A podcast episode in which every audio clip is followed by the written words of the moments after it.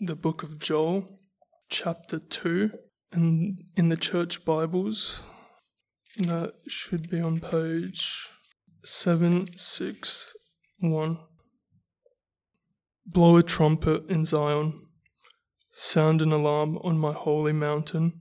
Let all the inhabitants of the land tremble, for the day of the Lord is coming, it is near, a day of darkness and gloom, a day of clouds and thick darkness, like blackness there is spread upon the mountains.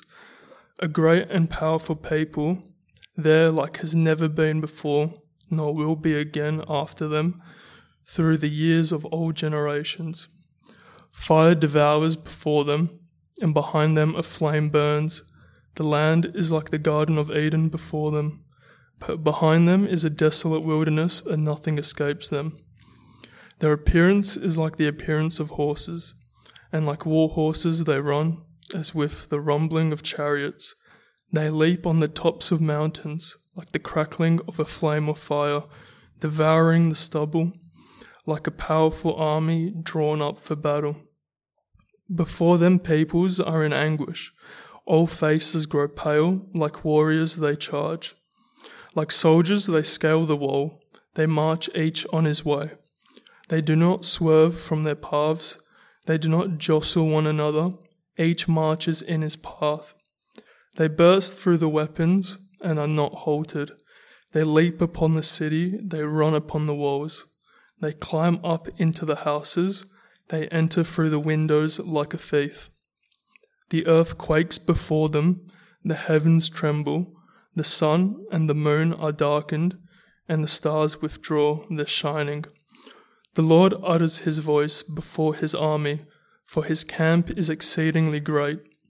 He who executes his word is powerful, for the day of the Lord is great and very awesome. Who can endure it? Yet even now, the Lord declares the Lord, return to me with all your heart, with fasting, with weeping, and with mourning, and rend your hearts and not your garments. Return to the Lord your God, for he is gracious and merciful, slow to anger and abounding in steadfast love, and he relents over disaster. Who knows whether he will not turn and relent and leave a blessing behind him? a grain offering and a drink offering for the Lord your God. Blow the trumpet in Zion, consecrate a fast, call a solemn assembly, gather the people. Consecrate the congregation, assemble the elders, gather the children, even nursing infants. Let the bridegroom leave his room and the bride her chamber. Between the vestibule and the altar, let the priests, the ministers of the Lord, weep and say, Spare your people, O Lord, and make not your heritage a reproach, a byword among the nations. Why should they say among the peoples, Where is their God?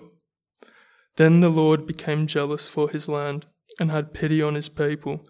The Lord answered and said to his people, Behold, I am sending to you grain, wine, and oil, and you will be satisfied, and I will no more make you a reproach among the nations. I will remove the northerner far from you, and drive him into a parched and desolate land, his vanguard into the eastern sea, and his rearguard into the western sea. The stench and foul smell of him will rise, for he has done great things. Fear not, O land, be glad and rejoice, for the Lord has done great things. Fear not, you beasts of the field, for the pastures of the wilderness are green. The tree bears its fruit, the fig tree and vine give their full yield. Be glad, O children of Zion, and rejoice in the Lord your God, for he has given the early rain for your vindication. He has poured down for you abundant rain, the early and the latter rain, as before. The threshing floors shall be full of grain, the vats shall overflow with wine and oil. I will restore to you the years that the swarming locust has eaten, that the, the hopper, the destroyer, and the cutter, my great army which I sent among you. You shall eat in plenty and be satisfied, and praise the name of the Lord your God, who has dealt wondrously with you, and my people shall never again be put to shame. You shall know that I am in the midst of Israel, and that I am the Lord your God, and there is none else. And my people shall never speak again, shall never again be put to shame. And it shall come to pass afterward that I will pour out my spirit on all flesh. Your sons and your daughters shall prophesy, your old men shall dream dreams, and your young men shall see visions. Even on the male and female servants, in those days I will pour out my spirit, and I will show my wonders in the heavens and on the earth blood and fire and columns of smoke. The sun shall be turned to darkness, and the moon to blood, before the great and awesome day of the Lord comes. And it shall come to pass that everyone who calls on the name of the Lord shall be saved. For in Mount Zion and in Jerusalem there shall be those who escape, as the Lord has said, and among the survivors shall be those whom the Lord calls. Or, as we're doing for this series, just one chapter out of each of these minor prophets, just to kind of open the door so that you can explore them more later. Uh, it was a very bleak scripture from Zephaniah last week in Zephaniah chapter 1 about the justice of God that we all deserve. So I'm glad you've come back today. Uh, thank you. Uh, if you read through the rest of Zephaniah through the week, you'd have hit, though, that second great theme that runs through all of these prophets the mercy of God. The mercy of God that will save people from that judgment when it comes. Uh, I thought today we might focus more on that second great theme, the mercy of God uh, to save us from justice by skipping over to another one of these minor prophets, this time Joel. Although uh, you may not have realised that we changed books there because Joel 2 sounds like it could have flowed on pretty well from Zephaniah 1, don't you think? Uh, where That's just because they're talking about the same thing. Just, just like Zephaniah, as Joel is also proclaiming the day of the Lord. The same great theme is here again. It's the same word of God that he spoke through both of those uh, prophets, uh, just into different contexts that they were in, although we don't really know Joel's context. We don't know when this word of the Lord came to Joel because the book doesn't tell us. He is concerned for Judah, so it was probably during the divided kingdom uh, when Israel and Judah had separated. Uh, for all we know, it was at the same time as the same word of the Lord came to Zephaniah. But there's a 400 ish year window of when else it might have been. Uh, the first half of Joel is pretty bleak. Three chapters, and the first half of it is pretty pretty bleak. We dropped into that uh, right in the middle of that bleakness today at the start of our reading in, in Joel's second vision here, as it is in chapter two that we've just read through, uh, where in graphic detail Joel uh, runs through uh, all this imagery uh, to convey to us how utterly comprehensive, how, how inescapable the day of God's justice will be let all the inhabitants of the land tremble, verse 1, for the day of the Lord is coming. A terrifying day, verse 2, uh, just like we saw in Zephaniah 1, a day of darkness, gloom, uh, clouds, and, and blackness. And in Joel's vision, a, a powerful army. So vast, this army, that it's just like darkness uh, spread over the horizon, the army of the Lord and it's going to bring complete devastation, verse 3, like fire does. It devour everything in its path and it'll leave everything behind it cooked, turning the Garden of Eden into a desolate wasteland. And, and nothing, verse 3, escapes. Uh, so, yeah, uh, tremble. It's almost like something out of Lord of the Rings. It's like the, the battle at Helm's Deep or something, where a ruthless, unbelievable black army is steadily approaching. And yet, in this case, that army, uh, that's the good army. That's the righteous army of the Lord. And, and we are the, are the defiled ones trying to dig in and defend our idolatrous lives, looking out in terror at, at this vast, inescapable army of the Lord as it draws nearer. Uh, Joel goes on with that image in verse 4 uh, like horses, they thunder along. They're powerful like chariots, but, but chariots that can just leap across mountains, and so they come. They're coming and they come, and everyone is terrified, verse 6. Every face turns pale. They charge forward, straight past all of our defences, up and over the city walls, into everyone's houses through the windows like thieves. Presumably, in this metaphor here, to search out and deal with all people on behalf of their commander, the Lord God Almighty, verse 11. The Lord utters his voice before his army, for his camp is exceedingly great. He who executes his word is powerful. For the day of the Lord is great and very awesome. Who can endure it? It's a rhetorical question. Who can endure it? Nobody is the point of this vision. That's why every face turns pale, why every person trembles when they behold this coming judgment of the Lord. The day of the Lord is a day of justice, and it will search out and deal with every sin and with every sinful person. Although it was written over two and a half thousand years ago, uh, Joel has described here something fundamentally and, and unchangingly true of our God. He is perfectly just.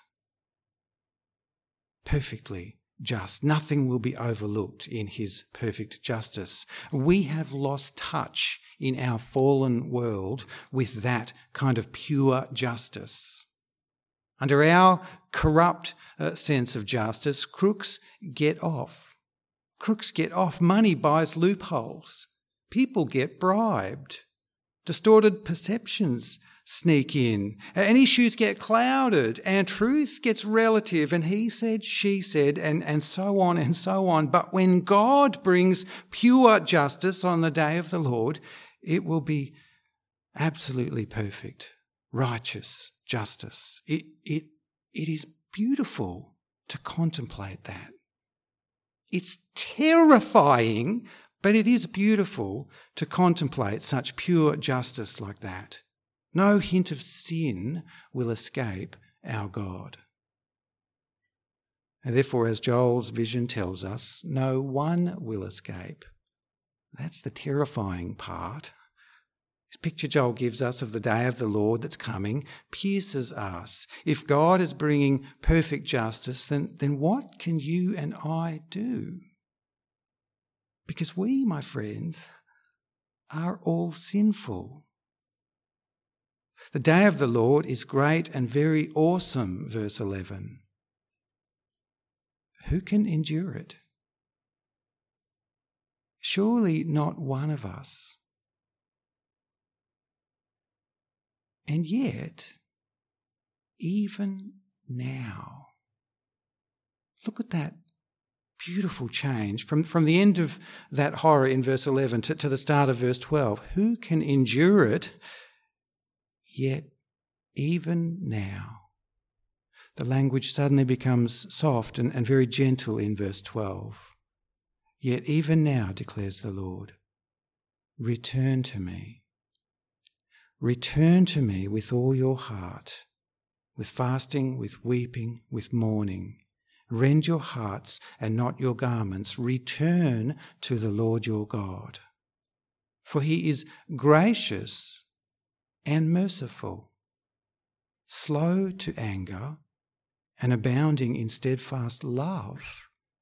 He relents over disaster. God does not want this judgment to come upon his people. He has to be perfectly just, but he does not want his people to face his perfect just, justice and, and judgment. He, he is gracious and merciful it says. He abounds in steadfast love, it says. He relents over disaster, it says. And this is the same thing about God that Jonah preached to us a few weeks ago, if you recall.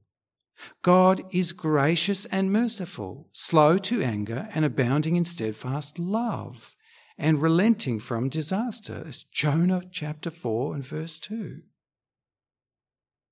Who knows, back in Joel chapter 2 and verse 14, who knows whether he will not turn and relent and leave a blessing behind him, a grain offering, a drink offering for the Lord your God? Who knows, Joel? Who knows? It's a lovely, teasing little piece of poetry, is what it is. Who knows? We know, Joel. We know. We were only just told the answer to that in verse 12. We are called to repent and return to God for the very reason that God is gracious and merciful, slow to anger, and abounding in steadfast love and that he relents over the disaster that should come upon us. We know Joel. His tender poetic question, verse 14, he catches here for us that, that, that second fundamental truth about God running through these prophets. Blow the trumpet in Zion, verse 15 breaks off. Yes, have the people return to the Lord. Call an assembly. Bring them, gather everyone, the elders, the children, even the babies in arms. Let the ministers of the Lord intercede for the people, and let everyone gather to the Lord their God and repent. Why? Because he is gracious, merciful, and abounding in steadfast love. He wants to save us from the disaster that we've brought upon ourselves. In verse 18, Joel seems to get another perspective on this truth.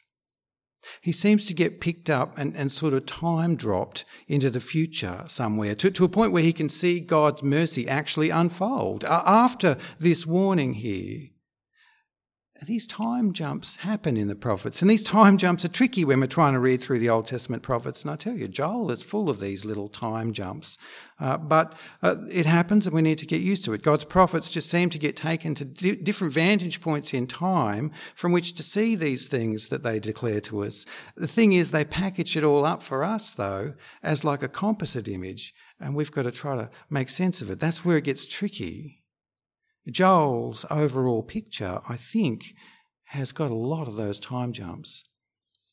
But I don't think his overall picture is as complicated as it could be. From his new vantage point in verse 18, Joel can look back. Past tense, he can look back on what the Lord did next after that warning and the invitation to repentance that God puts to his people in verse 1 through 17. From that future vantage point, Joel can confirm for us what we've just le- learned that the Lord is indeed gracious and merciful, slow to anger, and abounding in steadfast love. From the future, Joel saw what happened. Verse 18 Then the Lord became jealous for his land and had pity on his people.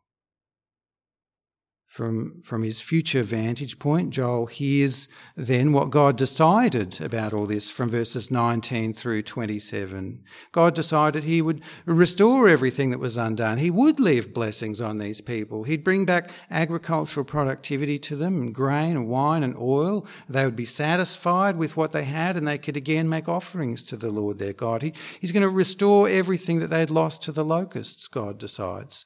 All of which, by the way, refers back to Joel's first vision running through chapter 1. Uh, you'll read that later when you try to uh, work through the whole book. Maybe there was a literal plague of locusts in, in Joel's day, or maybe that was a metaphorical version of this black army of the Lord in chapter 2,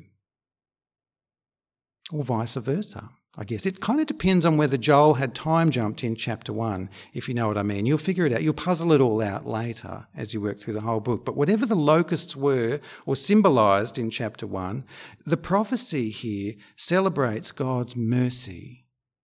Mercy, no question about it. By chapter 2 and verse 27, God is rejoicing in the spiritual renewal of his people back into relationship with himself.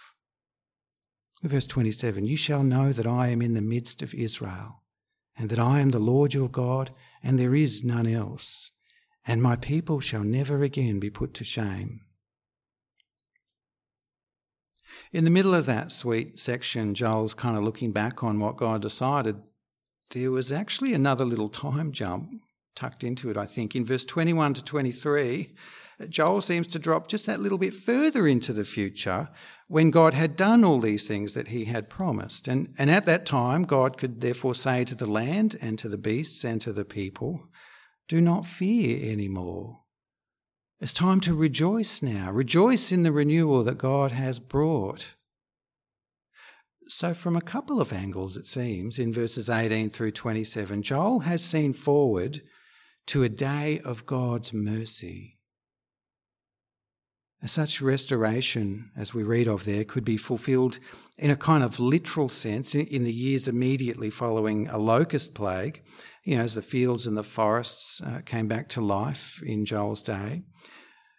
But from our benefit of hindsight, sitting here as we do today, uh, looking back across all of Scripture that we have, we can see how this was more clearly fulfilled in Jesus Christ such a more profound fulfillment in Jesus Christ when the Son of God became flesh, when the Lord, verse 27, truly and literally was in the midst of Israel. Calling people, wasn't he? And, and, and, uh, and, and telling them to come back and return and restore them into relationship with God was what he was doing in the midst of Israel. In verses 28 and 29, Joel seems to time jump again, uh, seeing forward to a day when the Spirit of God was poured out on his people. And those two verses sync up with what happened at Pentecost. We can know that because the Apostle Peter at Pentecost in Acts chapter 2 told us that, that those couple of verses of Joel's vision had come into play. Verses 30 to 31 seem to skip back to the theme of judgment as in verses 10 to 11. They're very similar.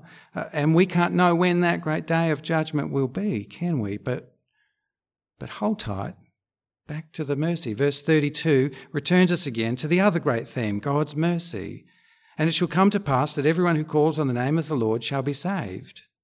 For in Mount Zion and in Jerusalem there shall be those who escape, as the Lord has said. And among the survivors shall be those whom the Lord calls.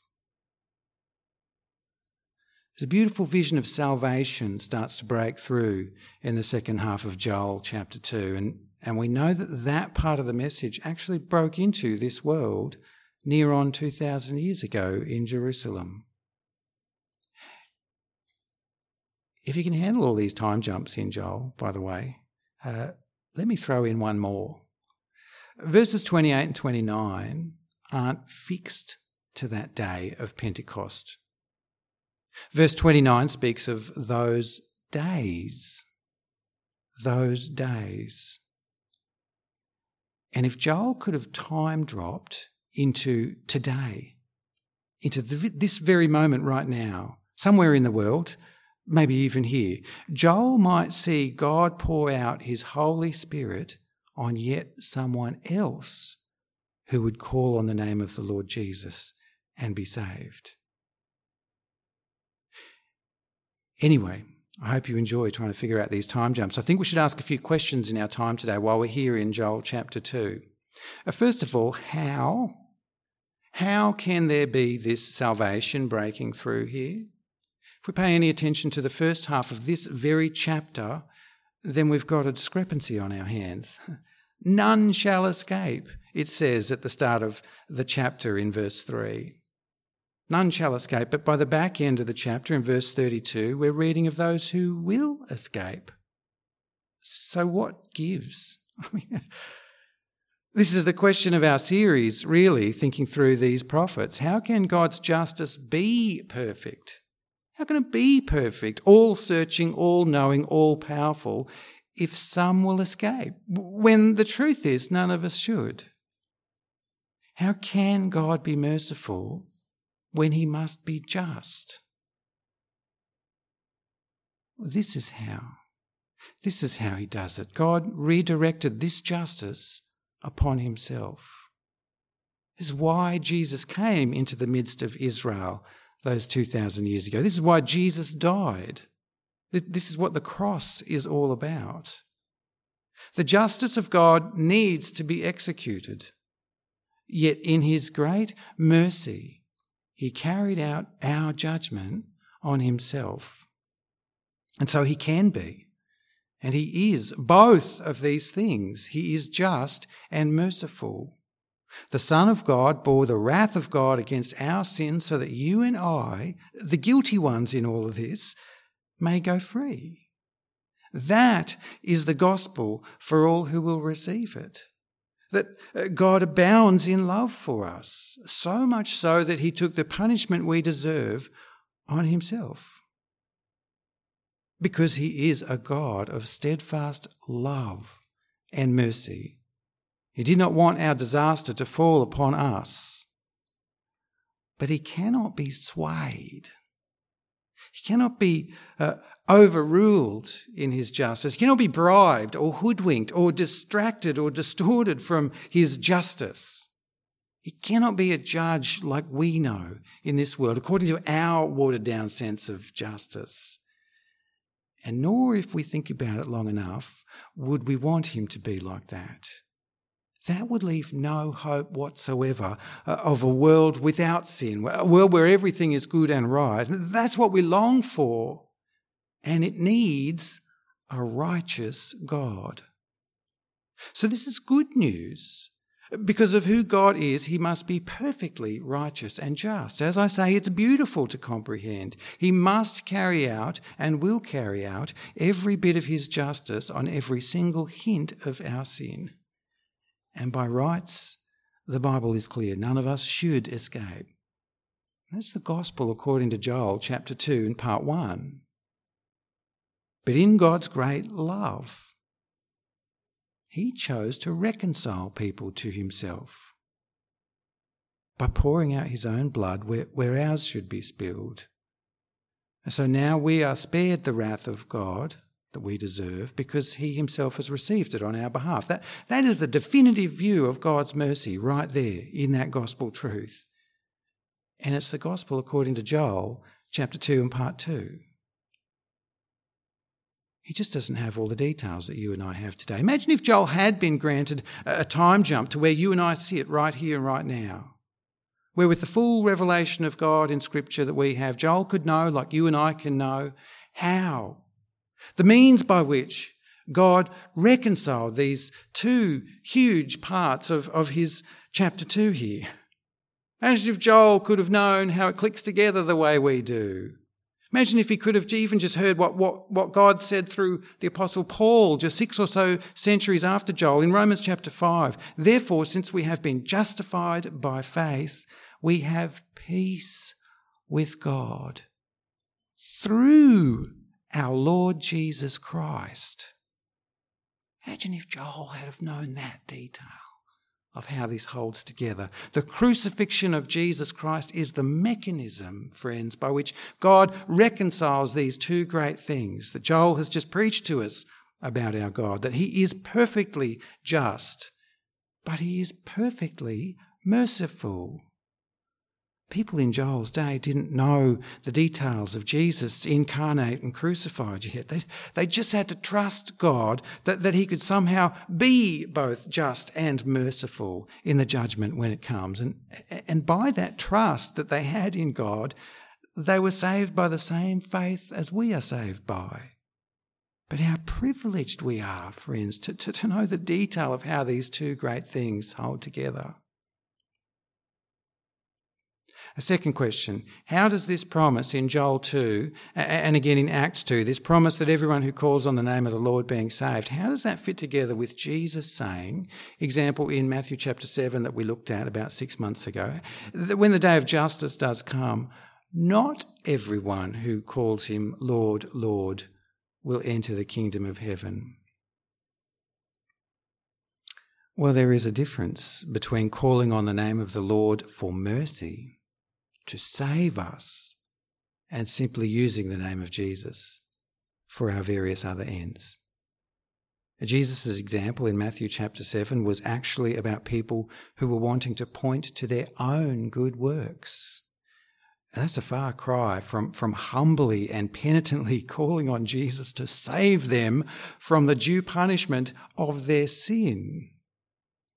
It's about as far from it as you can get if you think about it. So the scriptures actually mesh perfectly together. We need to understand our sinful condition and the judgment we deserve, Joel chapter 2, part 1, if we're going to call out to Jesus for mercy, Joel chapter 2, part 2, which is exactly how Jesus calls us to come to him. as our Saviour who took the punishment for our sin. My guess is that in Jesus' day, and in Joel's day too, and in our day too, there are many people who do not feel the need for the mercy of God, for they feel no conviction as to their sin and the warranted judgment of God for their sin. But this in Joel chapter 2 is, is where we actually stand. And so too, Jesus calls us to repent and then to trust in Him for His mercy. A third question, which might come more into play later when you read all of Joel, what with all the time jumps that he seems to skip through, when exactly is this other day, this day of the Lord's judgment that these prophets like Joel spoke of? Well, there have been many days of the Lord at different scales, we might think, such that we might actually ask, well, when isn't the day of the Lord? The day of the Lord is every day. And yet there are two days of the Lord that are so cosmic here that, that we must lock them in. There is a day of the Lord that will bring justice. That's right, we've been thinking about it through this series. That day is still coming. A full and final reckoning of all human sin. Every human being whom God has ever created will be called to account. The day of justice is coming. That's the day Joel speaks of in chapter 2 and part 1. Uh, with a little reprise, it seems, in verses 30 and 31. The Bible continues to warn of that day. We all anxiously wait for that day. We cannot know when that day will be, but we can know that it will come for us all. The second day of the Lord that we need to take stock of was the day when, in one beautiful moment, God intervened ahead of that day of justice with a day of mercy. Joel has seen forward to that day. Joel may not have had the specifics, but he had the thrust of it. A day of mercy has been granted to us by God. It was a day of Jesus Christ crucified for the sins of all God's people, BC or AD. All who trust in the name of the Lord will be saved. Because if we have repented and put our trust in Him, then that justice cannot be charged again now to our account. That would be like double charging by God. That would be unjust of our God to charge us again. No, no. Everything needed to open up God's mercy for us, He has now done on that day of mercy. And so mercy has been granted to everyone who calls on His name. Please hear Joel 2. That day of judgment still comes. And while our minds uh, might race ahead to, to, to, the global kind of scale, you know, the apocalyptic end of the world that we tend to always think about, the message of Joel should really be hitting us and piercing us at the individual level because before that day comes, each one of us needs to be uh, restored to God. What do we do now is the question of Joel while we wait for that day repent. Return to him and repent and call on the name of the Lord, and you will right now be saved. You'll be safe in the Lord now and when that final day comes. It's written here in God's word. If God, in his patience, uh, in his slow anger, in his relenting over disaster, if God intends to hold back that final day for some time yet, then our whole generation might die out before it does come just like Joel's generation did. And yet, we will, every one of us, have to face the God of perfect justice, whom Joel has just introduced us to. He will judge the living and the dead on that day. And there will be uh, no one declared innocent in and of their own standing with God.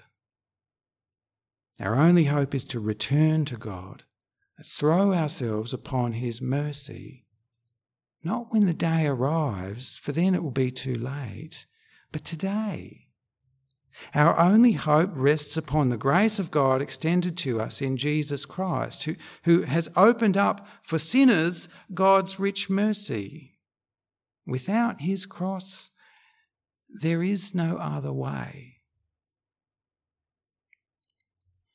Maybe you're not sure about all this gospel stuff. Maybe you're still trying to make sense of, of the Bible and the message of the Christian faith. Maybe you do know all these things, and yet you're frightened of what's still to come. Listen in carefully to the God presented in Joel chapter 2. We are right, in the first place, to be fearful of that day. There is something wrong with us if we're not. That is the point of the warning here. Fear God and his judgment. But in the next breath, we're also told to repent of our sin and call on the name of the Lord to be saved by him. From that point, to rejoice in God's mercy. Joel is introducing you to a God who is determined to restore his people, to bring them back into relationship with himself, to dwell with them forever that they would be his people and that he would be their God.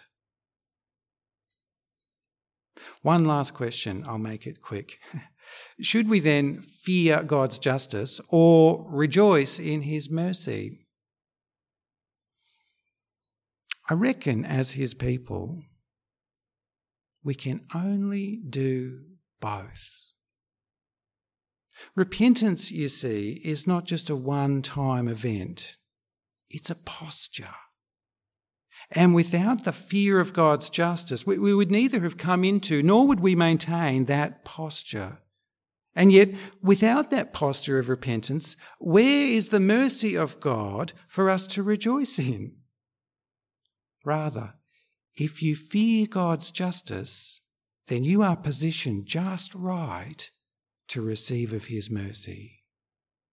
Take hold of both for they both go together. And if you can take hold of both, then, then do you catch the certainty here in Joel of, of how this is all going to unfold? It was God who decreed that day of mercy when Christ was crucified for our sin.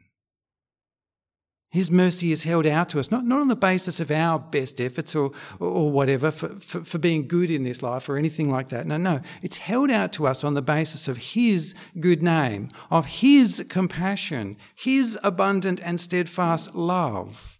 He Himself has done this. So there will be deliverance on that day. Joel has seen it, and we can know that it is true.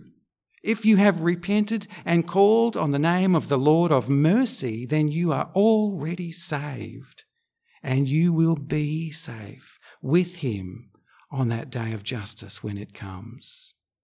You are now his by his rich mercy to the day of forever. Hope you enjoy the book of Joel. Let me pray. Heavenly Father, we always thank you for your scripture to us and the privilege it is that we have to sit here and, and try to wrestle through it together and in our own lives too. Thank you for this day of mercy that Joel begins preaching about at the end of this chapter. Father, it's such good news. It's such vital news. I pray that those who still need to come to you, uh, well, that you would just draw them into conviction over their sin and grant them repentance and salvation in Jesus Christ whom you have put forward to receive the judgment for our sin for all who will believe. For all of us who have stepped into that mercy, Father, please lead us deeper now into assurance over this great truth. This great truth of your mercy that rests on your good name. Have us rejoice in the riches of your mercy every day of our lives as we wait for your glorious return. In Jesus' name, we take hold of your mercy for our sure and certain salvation, and we thank you and we praise you. Amen.